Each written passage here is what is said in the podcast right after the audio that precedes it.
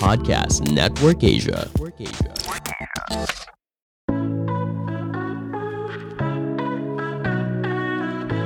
Selamat datang di AS Talk. Anissa Steviani Talk, podcast mingguan. Temanmu berbagi cerita seputar parenting, keuangan, dan perempuan yang relatable dan semoga bisa mencerahkan. Karena setiap cerita pasti punya makna.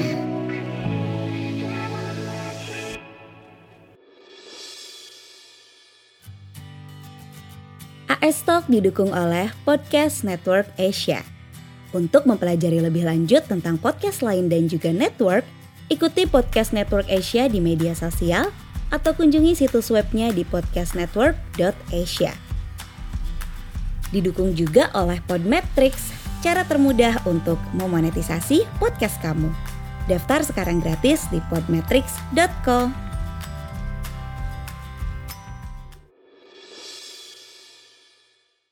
Halo, Anissa Steviani di sini dalam AS Talk, Anissa Steviani Talk.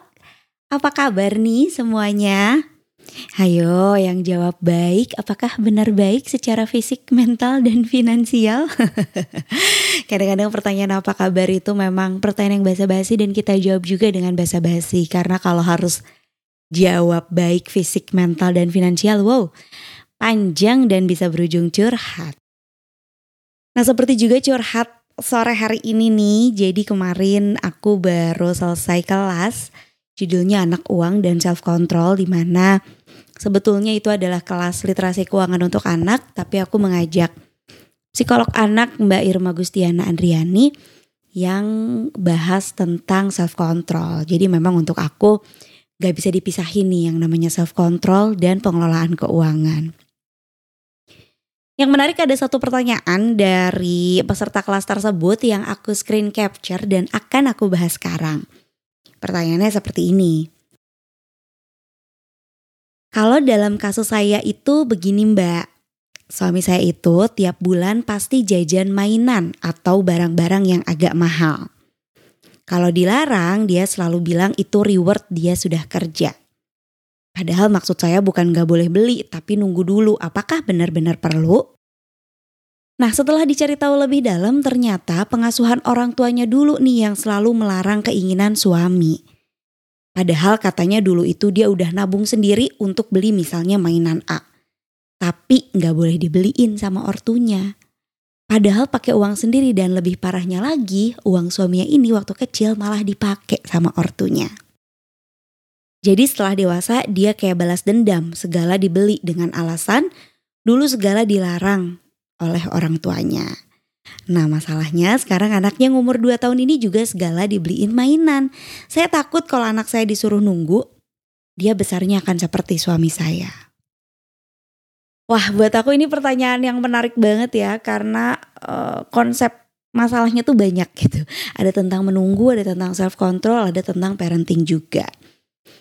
Dan sering kali kita khawatir nih mengambil keputusan-keputusan parenting karena kita melihat masa lalu, karena kita melihat pengalaman-pengalaman kita di masa lalu dan itu wajar. Itu benar-benar wajar karena pengalaman kita sebagai orang tua itu memang tercermin dari pengalaman kita sebagai anak. Kita nggak punya pengalaman sebagai orang tua, kita punyanya pengalaman kita sebagai anak. Bagaimana orang tua memperlakukan kita, kita khawatir atas hal-hal buruk yang orang tua kita lakukan pada kita mungkin kita khawatir kita melakukan juga pada anak kita. Jadi sering kali orang bilang dulu, aku dibesarkan seperti ini oleh orang tuaku sehingga aku sekarang begini. Dulu suamiku dibesarkan seperti ini oleh mertuaku sehingga dia sekarang begini. Nah ini yang ingin aku ingatkan, kamu bukan orang tuamu. Suamimu bukan mertuamu. Anakmu juga bukan suamimu. Anakmu juga jelas bukan kamu. kayak judul sinetron dan FTV ya, tapi ini sebenarnya aku mau menekankan bahwa kita berbeda dengan orang tua kita, anak kita berbeda dengan kita.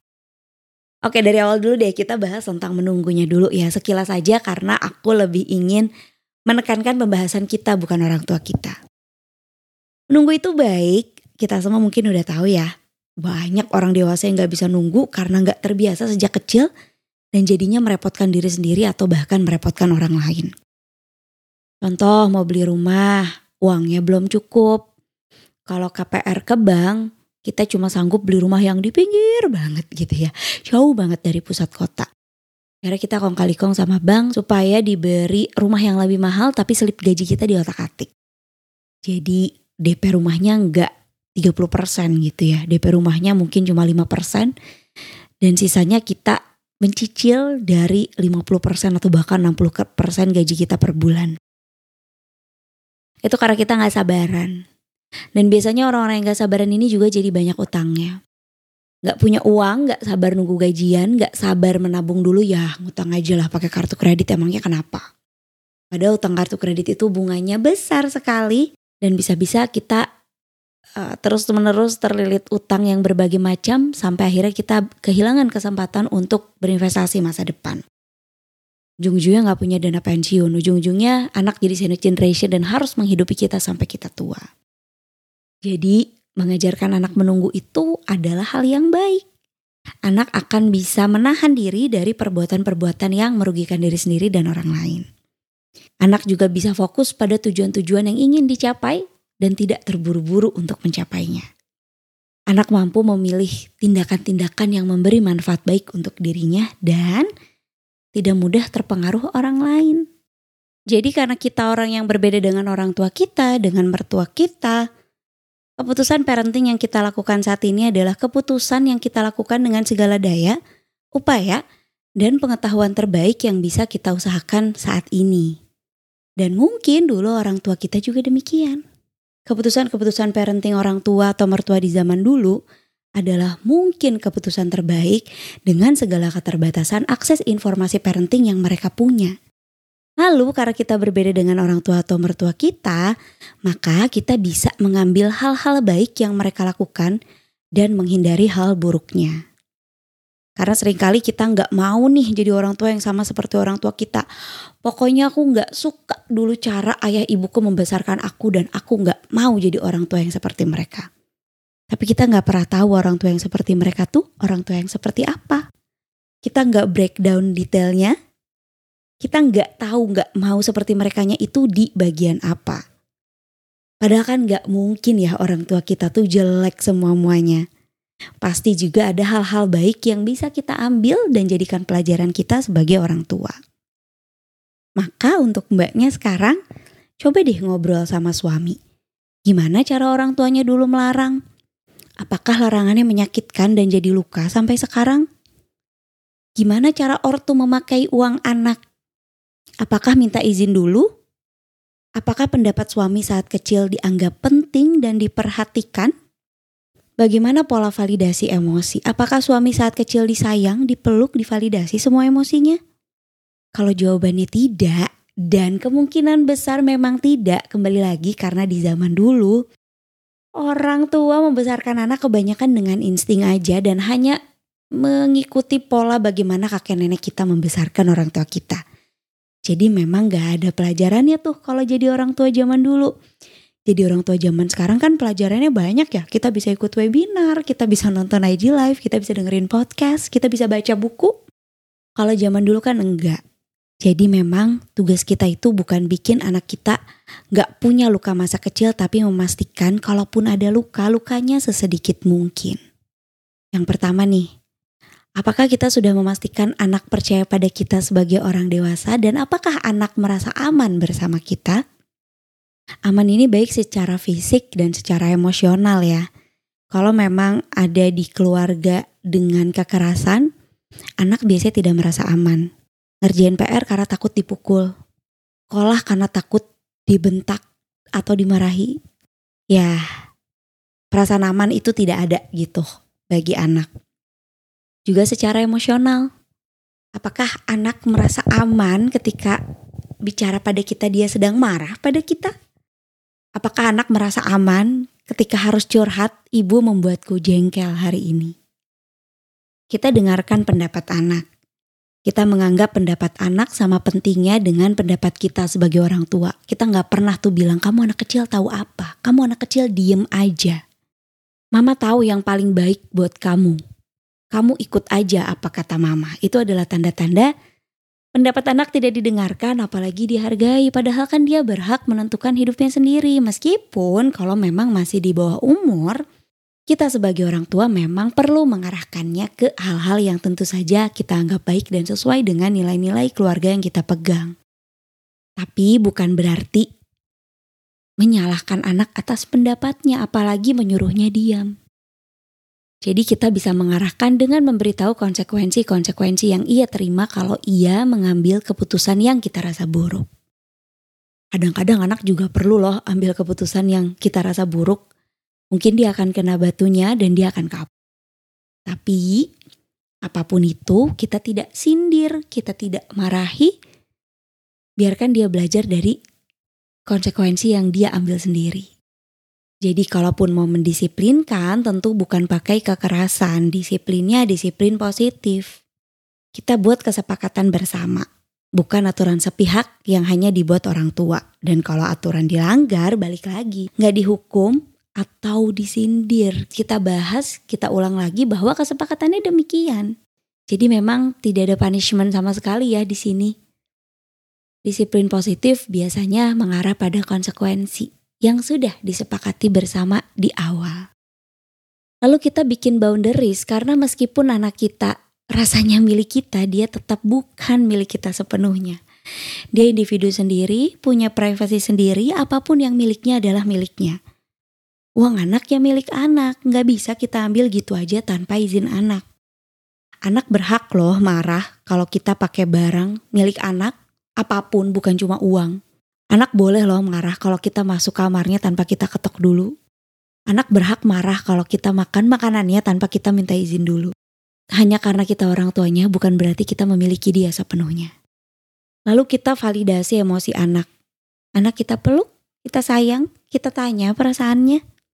Dan apa pun jawabannya kita validasi. Kalau memang dia sedih ya udah nggak apa-apa sedih itu boleh kok. Kalau kamu mau dipeluk, aku mau peluk kamu.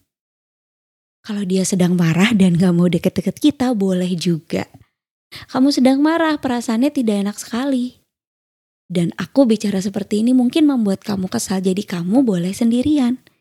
Kalau sudah tidak marah, nanti kita ngobrol lagi ya. Apresiasi juga hal-hal yang dilakukan anak. Kadang-kadang apresiasi ini bikin orang tua ekstrim ya pemikirannya. Katanya nggak boleh muji anak, nanti anak besar kepala satu sudut ada memuji yang lebay, di sudut lainnya ada tidak memuji sama sekali. Kita bisa loh ada di tengah-tengah. Kita bisa muji anak atas usaha yang telah dia lakukan. Gak lebay karena memang dia melakukan itu. Contohnya, dia selesai mengerjakan PR 5 soal dari 10 kita nggak muji lebay dengan pinter banget ya anakku ya bisa kerjakan PR. Ya sudah tidak apa-apa lima lagi tidak usah dikerjakan karena yang lima sudah kamu kerjakan dengan hebat sekali. Lebay dong ya. karena kan mau nggak mau tuh PR harus dikerjain semua. Jadi yang kita bilang adalah Wah kamu keren sekali ya sudah berusaha mengerjakan lima soal. Lima soal lagi ada yang perlu aku bantu?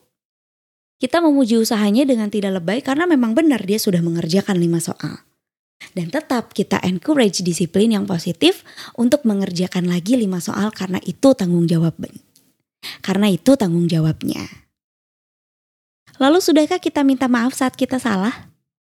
Anak mengeluarkan emosi yang misalnya kita anggap negatif pada kita bukan berarti ia melawan atau kurang ajar atau durhaka. Justru mungkin saatnya kita refleksi diri apa sih yang salah selama ini? Kalau memang kita yang salah ya minta maaf. Gak perlu gengsi kok minta maaf sebagai orang tua kita kan manusia juga. kita wajar banget dalam keseharian salah dan gak perlu ngerasa kecil saat kita minta maaf sama anak begitupun sebaliknya tidak perlu merasa besar saat anak minta maaf sama kita. Semoga bisa membantu, semoga bisa mencerahkan. Ingat sekali lagi aku bukan psikolog, aku hanya tertarik sekali pada dunia parenting, ikut banyak webinar sering wawancara dan live bareng psikolog juga dan tentunya yang selalu aku ingatkan kalau memang kita sudah ngerasa nggak bisa handle anak kita, ya memang wajar. memang wajar karena kita nggak punya pengalaman sebagai orang tua. Kita bisa minta bantuan pada psikolog anak yang jelas kuliah, yang jelas memang punya ilmunya untuk menghadapi anak dari berbagai usia. Sebaliknya juga, kalau kita sudah tidak mampu menghadapi diri kita sendiri, wajar. Kita juga tidak pernah punya pengalaman yang persis sama seperti ini sehingga ke psikolog atau ke psikiater tidak pernah ada salahnya. Sekali lagi, kamu bukan orang tuamu, anakmu juga bukan kamu. Kamu adalah individu yang berbeda yang akan melihat dunia dengan cara berbeda tergantung bagaimana kita dibesarkan. Jadi jangan takut mencoba sebagai orang tua. Jangan takut jadi orang tua yang gagal. Kita akan terus bisa mencoba lagi dan lagi dan jangan pernah meremehkan pelukan. Jangan lupakan kalau anak hanya perlu diberi kasih sayang yang tepat pada tempatnya. Sampai jumpa di podcast selanjutnya. Pandangan dan opini yang disampaikan oleh kreator podcast, host, dan tamu tidak mencerminkan kebijakan resmi dan bagian dari podcast Network Asia. Setiap konten yang disampaikan mereka di dalam podcast adalah opini mereka sendiri dan tidak bermaksud untuk merugikan agama, grup etnik, perkumpulan, organisasi, perusahaan, perorangan, atau siapa pun dan apa pun.